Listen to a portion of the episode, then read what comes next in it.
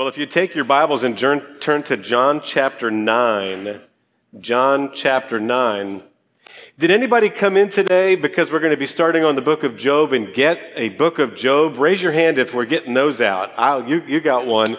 If on your way out you want to get uh, the book of Job, we're going to be transitioning for a wonderful series in that book. Um, we love the Word of God, um, and we love to hear the good news from the Word of God. John is an interesting name in Greek. It means God gives presents. That's what you would have said if that what you named your child John. It means gift. John met Jesus and he included a story which I think is one of the greatest gifts in the book. Would you please stand out of honor for John writing this story and the fact that the Holy Spirit wants us to know this story about a man born blind. As I get my glasses on, John chapter 9. Pay attention to this story that has been given to us as a gift. Verse 1. And as he, that's Jesus, passed by, he saw a man blind from birth. And his disciples asked him, Rabbi, who sinned, this man or his parents, that he was born blind? Jesus answered, It was not this man, it's not that this man sinned or his parents, but that the works of God might be displayed in him. We must work the works of him who sent me while, it is day. Night is coming when no one can work. As long as I'm in the world, I'm the light of the world. Having said these things, he spit on the ground and made mud with the saliva. Then he anointed the man's eyes with the mud and said to him, Go, wash in the pool of Siloam, which means sent. So he went and washed and came back seeing. The neighbors and those who had seen him before as a beggar were saying, Is this not the man who used to sit and beg? Some said, It's he. Others said, No, but he's like him. He kept saying, I am the man. So they said to him, then how were your eyes opened? He answered, The man called Jesus made mud, anointed my eyes, said to me, Go to Siloam and wash. So I went and washed and received my sight. They said to him, Where is he? He said, I don't know. They brought to the Pharisees the man who had formerly been blind. Now it was a Sabbath day when Jesus made the mud and opened his eyes. So the Pharisees again asked him how he had received his sight, and he said to them, he put mud on my eyes. I washed. I see. Some of the Pharisees said, This man is not from God, for he does not keep the Sabbath. But others said, How can a man who is a sinner do such signs? And there was a division among them. So they said again to the blind man, What do you say about him since he has opened your eyes? He said, He's a prophet. The Jews did not believe that he had been blind and had received his sight until they called the parents of the man who had received his sight and asked them, Is this your son who you say was born blind? How then does he now see? His parents answered, We know that this is our son and that he was born blind, but how he now sees we do not know, nor do we know who opened his eyes. Ask him. He is of age. He will speak for himself. His parents said these things because they feared the Jews for the Jews had already agreed that if anyone should confess Jesus to be the Christ, he was to be put out of the synagogue. Therefore, his parents said, He's of age, ask him. So, for the second time, they called the man who had been blind and said to him, Give glory to God. We know that this man is a sinner. He answered, Whether he is a sinner, I do not know. One thing I do know that though I was blind, now I see. They said to him, what did he do to you? How did he open your eyes? He answered them, I've told you already, and you wouldn't listen. Why do you want to hear it again? Do you also want to become his disciples? And they reviled him, saying, You are his disciple. But we're disciples of Moses. We know that God has spoken to Moses, but as for this man, we don't know where he comes from. The man answered, Why, this is an amazing thing. You do not know where he comes from, and yet he opened my eyes. We know that God does not listen to sinners, but if anyone is a worshiper of God and does his will, God listens to him. Never since the world began has it been heard that anyone opened the eyes of a man born blind. If this man were not from God, he could do nothing. They answered him, You were born in utter sin, and would you teach us? And they cast them out. Jesus heard that they had cast them out. And having found him, he said, do you believe in the Son of Man? He answered, Who is he, sir? That I may believe in him. Jesus said to him, You have seen him. It is he who is speaking to you. He said, Lord, I believe. And he worshiped him. Jesus said, For judgment I came into this world, that those who do not see may see, and those who see may become blind. Some of the Pharisees near him heard these things and said to him, Are we also blind? Jesus said to them, If you were blind, you would have no guilt. But now that you say, We see, your guilt remains. Would you pray with me? Father, we know that John had a hard time believing, but he experienced such love from Jesus that you opened John's eyes. And he saw this story happen one day, and he recorded these words. Father, would you send your Holy Spirit to open our eyes to really see the good news that you have for us today?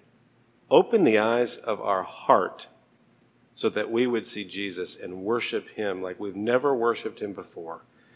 It's in Christ's name we pray. Amen.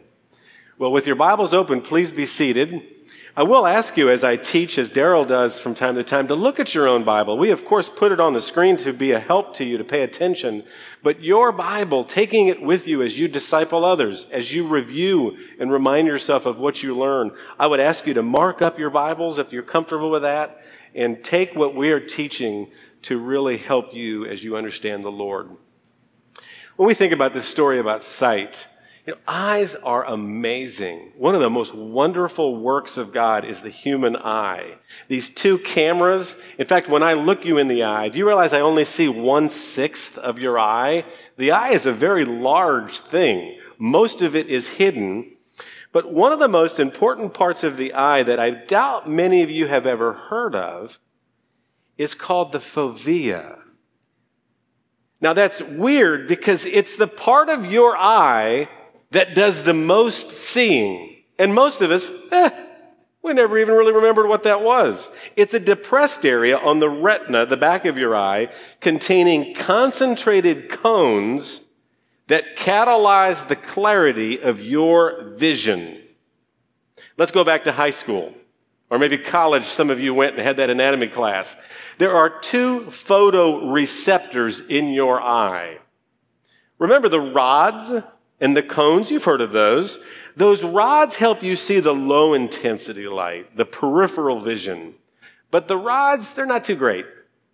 They detect things dimly. But the cones, the cones are responsible to see high intensity light, to see color, they detect things in high definition. So the fovea, no rods.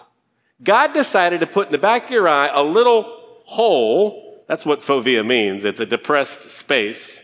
A little hole, imagine that, where it's pure cones. The fovea. You know, an example of each type of seeing, seeing with the rods where we see dimly, or seeing with the fovea where we see so clearly, was an experience that I had when I was with a friend in Germany a few weeks ago. He had his BMW. And when we got onto the Autobahn, what a thrill to be in a BMW on the Autobahn. But we went into a parking garage. And with his wonderful BMW, with all of its wonderful buzzes and whistles, guess what? He backed up using his backup camera and the backup camera didn't see a basically a concrete slab and he rammed into it. Bam! We hit that wedge because even with all that technology, the car couldn't see. But cones, there's another example of the cones. The cones which lead to clarity and intensity and focused light. In Germany, it's amazing. I said to him, I don't see cops anywhere. He said, Yeah, because these things are all over the place. They're speed traps. There are these technological devices that kind of hide all over the roads, but they will look so focused at your speed and they'll flash when they know you're going too fast and take a picture. And you'll get in the mail that bill.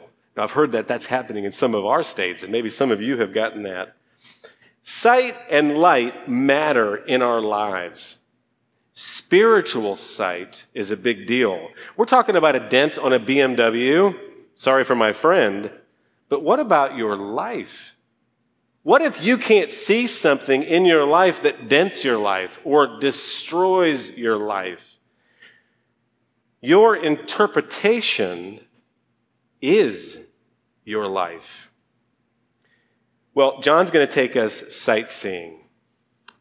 When you go sightseeing like we did in Germany, and wow, the Eiffel Tower when we were in France was amazing, you need a good tour guide. So, the title for today in this story is simply I See. And John, as an amazing tour guide, is going to give us three sights. Three sights that will help us to see that life is worth living. It's going to be really hard to stare at this story. So we're going to start with this. The blind will see Jesus because Jesus sees them first. And then we're going to go into a dark section. So give you a chance to blink. The blind actually won't see Jesus when they keep their eyes shut. But then at the end, we're going to open our eyes really wide, and the fovea of our heart will see that the blind will see because they take the prescription of a really good eye doctor. So let's begin. Number one, if you're taking notes, the blind will see Jesus. How? Because Jesus sees them first. Verse one, as he passed by, he saw a man blind from birth. We forget that it is not us pursuing God. We're blind. Jesus can't even walk with his friends without looking over and seeing that a man is sitting there begging. A man cannot see. Jesus notices those things. You know, John 4, when we preached it, is about a woman we didn't even get her name, and yet John spent all day at a well talking to a woman. It mattered. This entire chapter is about an unnamed man who could not see. In your life, do you see the invisibles? Do you see the people on your block that rarely get attention? When you're at work, do you see those that clean your bathroom? That's something you'd probably want to do. Jesus saw the blind man. because, of course, the blind man couldn't look for Jesus. And imagine being that blind man. We know that we sang Psalm 139. God does, in his sovereignty, form all of us different. But can you imagine coming out of the womb and not seeing the face of your mother? Andy Crouch is such a good cult, writes on culture, and he's a Christian, and he's concerned about parenting today. He says, No child comes into the world wanting to look at a screen. Every child comes into the world wanting to look at a face. The brightness of a face. This man had never seen his mother's smile. But Jesus saw him that day what do the disciples see? The disciples, like all of us, we're learning the Jesus way. We're learning how to see. Verse 2, his disciples asked him, Rabbi, right? They're saying, You're going to teach us something today. Who sinned, this man or his parents, that he was born blind? They see a theological mystery. They miss the man. A mystery to be solved. They ask that big why question that we always ask because their imagination narrows down to see only two possibilities. Either you blame someone, this man, we usually call that nature, or do we blame somebody else? His parents. That's usually the nurture argument. Well, blaming someone. It's so easy to just blame the parents, blame the system, blame the power structure, nurture. Even the Jews in verse 34 said this You were born in utter sin. They went right there. A common assumption in that time was that a congenital disability was a result of sin from your parents or sin from you as a person. The other one blamed the person. The nature argument is take ownership. You're guilty, you're blind. The common view is that God knows all, and he just looked ahead in time and knew that this guy would be a real screw up. So God gave him his blindness. Our imaginations are diseased. It's part of the fall that we have with sin. And these disciples, with shrunken imaginations, just had this binary view of just two possibilities. But how does Jesus answer the question as a good rabbi? Verse 3 Jesus answered, It's not this man that he sinned or his parents, but that. Please circle that in your Bibles. When you hurt, when you go through something, the next time you ask why, go back where you circled these words, but that the works of God might be displayed in him. Jesus is, has an imagination that's not diseased. He never sinned. Jesus sees that there's another possibility, but that those two words promise that there is never any senseless suffering.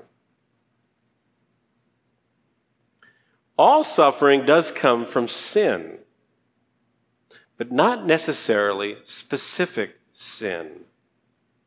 See, disease and disasters are, of course, from the sin of Adam, but specific suffering is not always caused by specific sin. Many of you, a number of weeks ago, saw that there was this terrible garage that collapsed in New York. In Manhattan, if you've ever been there to Central Park, there was a parking garage. And on April the 18th, it collapsed. I checked the news.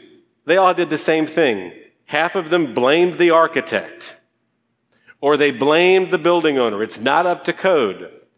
The other half, because there was the death of a parking attendant, blamed him. What was he doing in there? Where was he sitting? Was that parking attendant? It's interesting how we go to these two things. But Jesus sees a third option whenever there are these senseless things that we think. Option three is this God orchestrates our suffering to play the music that God has composed. Our suffering is going to actually showcase the redemptive and saving work of God. This man's life is a stage for God to display his work of power, his work of grace, his work of hope. Many of you today needed to be reminded that Jesus saw this man. Jesus is more important to you when we remember how he acts because he is revealing the very face of God. Now, God did not design pain, but he controls and guides and monitors and directs our suffering. So here's an implication for all of us knowing that, but that, whenever you suffer, whenever you are just scratching your head, if the great composer has planned all of this, we can live lives with composure. We don't have to be so stressed out. Someone's written the song, and it involves all that's bad. We can trust that God's composing has a great emotional payoff. We can be steady in the stress of our week. We can be settled because of the unshifting security of the living God. But you say, Howard, I don't like suffering. That's why Daryl and I, it's been put on our heart to go through the book of Job. Please come the next 10 weeks. We're going to be reading through this book together. It's very dense, it's very difficult. This is a very difficult question for many of us. We will go there. Tim Keller helps us here. Daryl and I were, uh, were in a denomination of wonderful churches where Tim Keller was part of that family of churches, and he's written a lot of good stuff, but I've really been listening to him more than ever because he has pancreatic cancer. He's dying of pancreatic cancer. When he talks about suffering, I think he has something to say. He says this Only when trouble comes into your life do you really begin to see the things that bind you from being fully human. He says you tend to suffer when those things that you've made your world are in jeopardy. For some of us, it's our money. For some of us, it's our kids. For some of us, it's our health. He says, You suffer when the things you base your life on are the things that drive you and they'll enslave you, and you're threatened and you feel that life is coming apart. He says this, and I think it helps with this great question of who sinned? He says, Stop asking, Why am I suffering? Instead, ask, Why am I suffering? Not why, but why am I? This is a story where Jesus saw a single man. Jesus sees you. Jesus has orchestrated what you're going through. Why is this so bad? Ask yourself. Have you based your life on it? Or is God working to free you? In my own brain, I usually go, I have to have that. I know I don't need it, but I have to. When you suffer, God is shaking you free from those things. I've always enjoyed the Pinocchio story. It's a weird story, but the creator creates this wooden puppet who transforms into a boy. Often our suffering is the means of transformation to move from wooden, not living, to seeing life. And then Jesus does something so dignifying to his disciples. He moves from I as the rabbi and he says, We are working. Look at verse 4. We must work the works of him who sent me while it's day. Night's coming when no one can work. See, the chapter before, he's like, I'm the light of the world. It's a great concept. And his disciples are like, if you're the light of the world and we're your community, and of course he'd later say in the book of Matthew, you are the light of the world to the community. It's amazing to think that Jesus saw the blind man, but he's saying it's the work of his community of learners to bring light to those that are blind. Jesus is going to send his community as he sends us to bring sight to the blind. Verse 5 As long as I'm in the world, I'm the light of the world. And in verse 6, having said these things, here he goes. He's going to bring a man who's blind to see. And it's such a weird thing that he does. He spits on the ground, he makes mud with the saliva, he anoints the man's eyes with the mud. Now, some of you are like, this is getting a little weird. I love this about Jesus. He could have stood, like we said last week, in a big area of the temple and said, I'm the light of the world as the candles blazed. But here he is spitting on the ground as a human being, going up to someone and touching that man. Why? Some suggest he was reenacting creation. Remember creation? There was dust, dust that just blows around, but not with God. In Genesis 2 7, the Lord God formed the man of dust from the ground and breathed into his nostrils the breath of life. See, the beginning of our story starts with chaos, like a man who can't see. And when God shows up, let there be light, there's cosmos. That means there's a order that's being fashioned for flourishing. Jesus is going to form clay, apply it to the eyes, and the blind man has this mud on his eyes, and the blind man must have the mud on his eyes. We often have to enter into this strange, difficult time of suffering and experiencing something that we don't usually want. He didn't come up with this, but often it's our bondage to the good directions of someone who's going to heal us that is our very escape. He says in verse 7 Go, wash in the pool of Siloam, which means sent. So he went and washed. I wish you'd circle this in your Bibles. He came back seeing. Now, don't miss the detail that when Daryl preached about Jesus saying he was the water of life, it was during a water ceremony. Where did they get the water for the water ceremony? The same pool of Siloam. He's now going to this pool, he's washing, and some of you that might doubt Christianity, and you're welcome here, I find it fascinating that we actually found in 2004 the very spot where the pool of Siloam was. I love archaeology because it tells the truth. While doing routine water maintenance in 2004, the archaeologist Ronny Reich and Eli Shukron uncovered the first century pool. Here's an artist rendering of what it would have looked like 225 feet long. Jesus, sent from the Father as the light of the world, sends this man to a pool called Sent. The man submits to the sending, and the blind man can now see. But the blind man did not see until Jesus saw him first. What an amazing Jesus we have. Even in verse 35, the story goes on, and we'll look there, where the man's cast out of the synagogue. It says, Jesus heard that they cast him out, and having found him. I hope you'd circle that in your Bible. The next time you suffer, Jesus is not at a distance. God is not far. God finds you when you're sick. Okay, so the blind will see because Jesus finds them first. It's now time to kind of blink and realize that some people don't see. The blind won't see Jesus because they keep their eyes shut. Look at verse 16. Some of the Pharisees said, This man isn't from God, for he does not keep the Sabbath. But others said, How can a man who is a sinner do such signs? Encircle this word. There was a division among them. Notice that people are starting to see things from different perspectives. Division, two ways of seeing, two ways of interpreting, and it came from the two discipleship schools back then. Some of you know that there was a discipler named Shammai who basically had a school of thinking, and another one named Hillel. Well, Shammai said this When you learn anything, see the principle first and filter the facts. Some of you have learned that way. It's a great principle. But the school of Hillel said this see the facts first and filter the principles.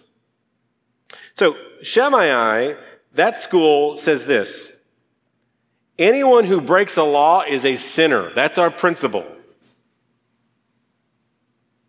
Verse 16 Jesus is not from God. He doesn't keep the Sabbath. You see how they're thinking, how they're seeing reality? They know their extra little law, and now they're applying it to him and they've got it figured out. Because, as we all know, kneading dough was not allowed on the Sabbath. And of course, Jesus spit. He took mud.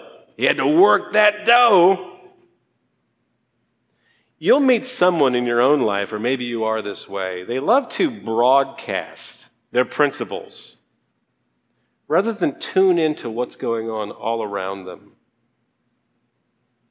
The school of Hillel saw things differently. They would see a fact, but they would often ignore the principles. Verse 16 How can a sinner do such signs? Wait a minute here. If Jesus is all that bad, the guys can see. Notice how they're really focusing in on that fact. You'll know this sort of person in your own life. They're always questioning. They're so willing to question. There's a downside to these types of people.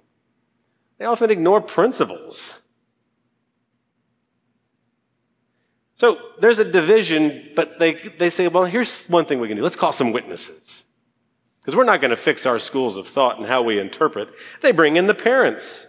They bring in the man who could see, the parents. Verse 18 The Jews did not believe that he had been blind and had received his sight until they called the parents of the man who had received his sight.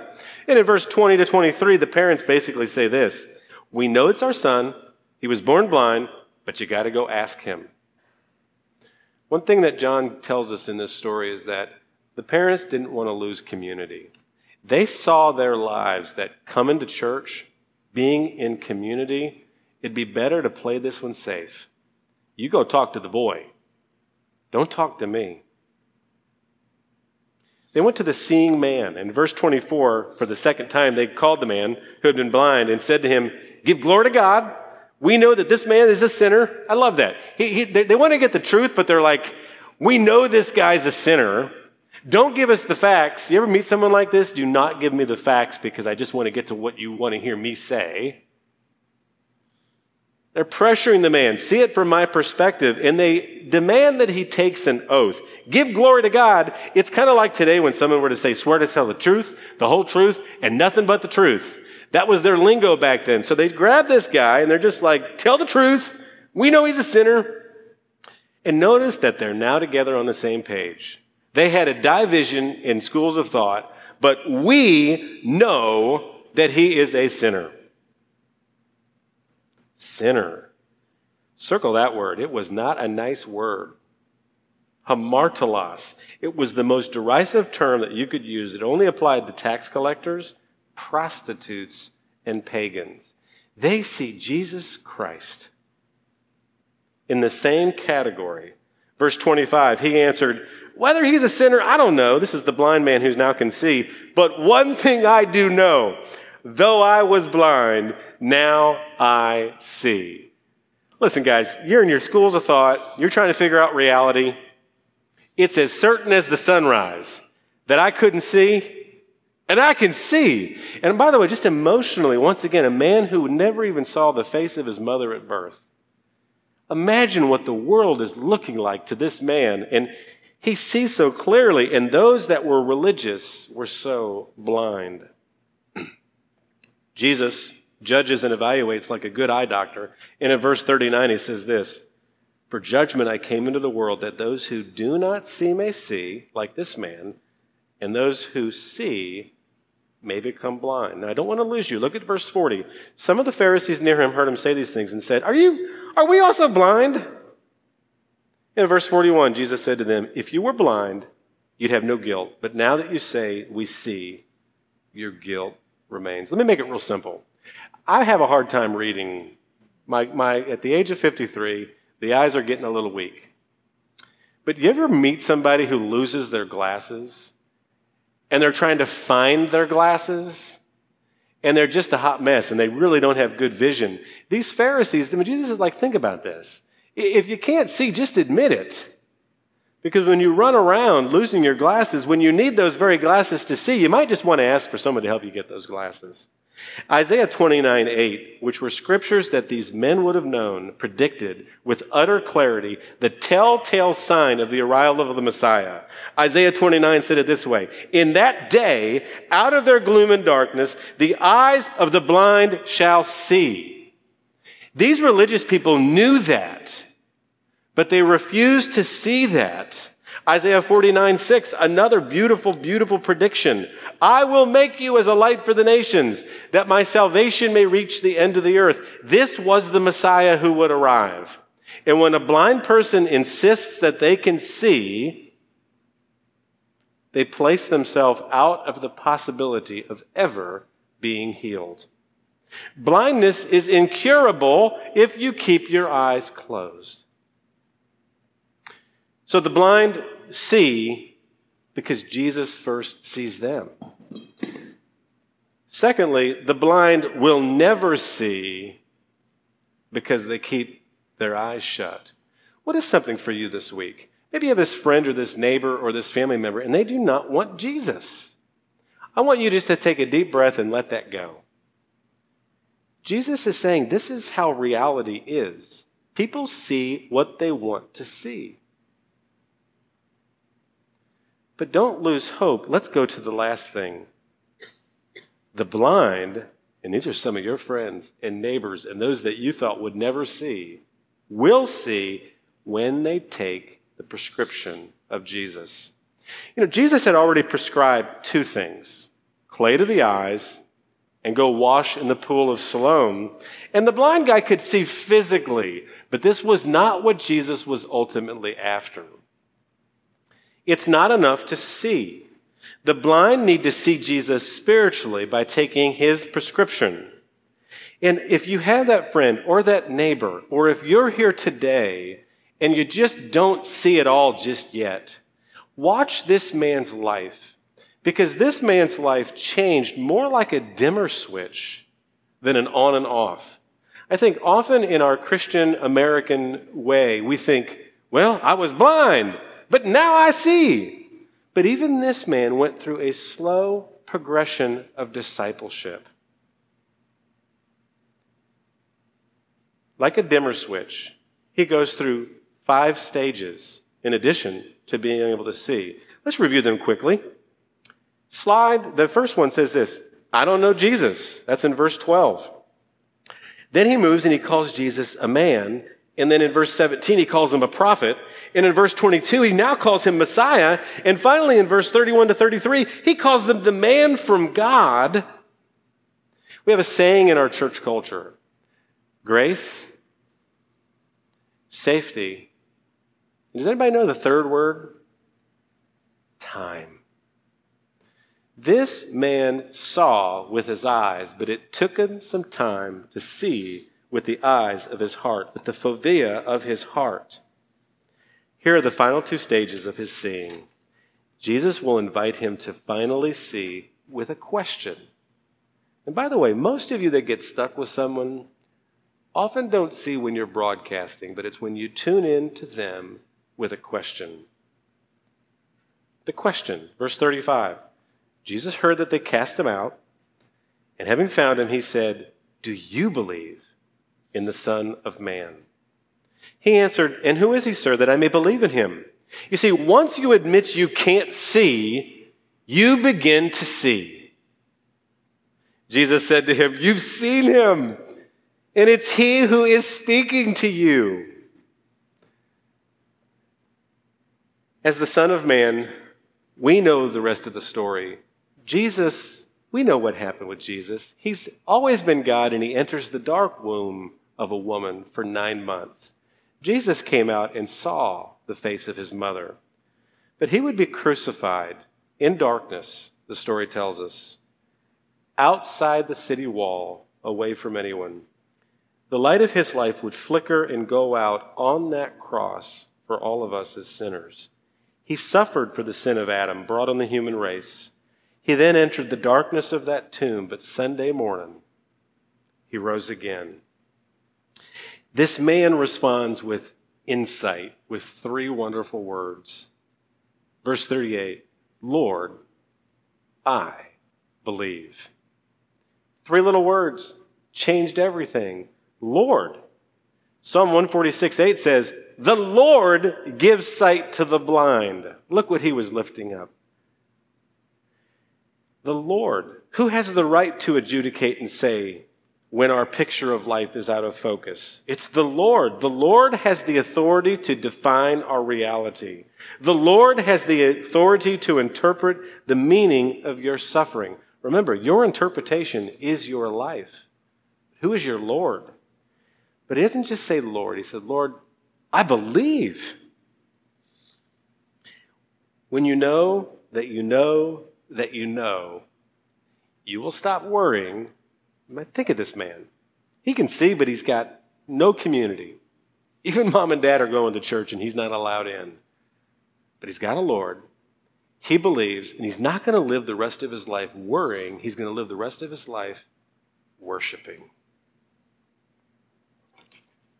Lord, I believe. Isaiah 59:10 predicted, said, Let him who walks in darkness and has no light trust in the name of the Lord and rely on his God. This is what this man did. And he worshiped. Worship is seeing and savoring the sun with the fovea of your heart. Your vision is most vivid by this wonderful part of our eye. We will always worship what, that which we believe gives us healing, that which we believe gives us hope. That's why most of you here that are Christians love that song, Amazing Grace. Amazing Grace. Amazing Grace, I think, is in a lot of ways a skeleton key. You know what a skeleton key? It's one of these keys that opens all the doors.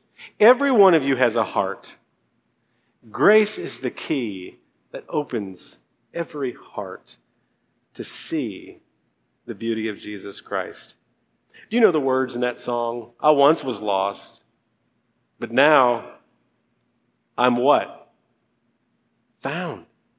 I was blind, but now I see. Some of you here have taken Jesus' prescription and you love to worship. I say, let's keep doing it today. Some of you, though, are shutting your eyes to the light. But maybe today is a day where Jesus has found you even here. Would you open them further? Some of you are in process, just like this man. But we're giving you a prescription in your pocket. And when you're ready to fill it, fill it. I want to conclude with something that you may not know about me. But I have for years carried around with me a picture that I'll put up on the screen. I put this in my Bible to act as a fovea for me. It's a picture. So here's mine. I've always had this in my Bible. It's a picture of a little boy who was in 1974 when I would have been around his age. He could not hear. He was born deaf. His parents brought him to the doctor, and the doctor did, gave, gave him the ability to hear. And this is a picture that someone took of the first moment where he could finally hear. I would have loved to have been there. Often, when we preach, when we teach, we wonder, Lord, are you going to open any ears? This reminds me that the Lord is still helping the blind to see. What's amazing is that faith comes by hearing, hearing by the word of Christ, which means we see through our ears. Imagine that. Don't you see? The light is spilling into the world. The light is spilling into the world, and who will be the next to say, I was blind, but now I see. Would you pray with me? Father, I love this picture of this little boy, Harold Whittles, because he could not give himself the ability to hear, but his eyes got really wide when he could take in that sense. Lord, we think about the spiritual sight that many of our friends and neighbors do not have. We ask, Lord, that this promise of your Savior, that He is the light of the world, would come true in the lives of our friends, our neighbors, would come true in people's lives that are here today. Lord, some of us see, but we're, we're kind of using our rods, not that fovea.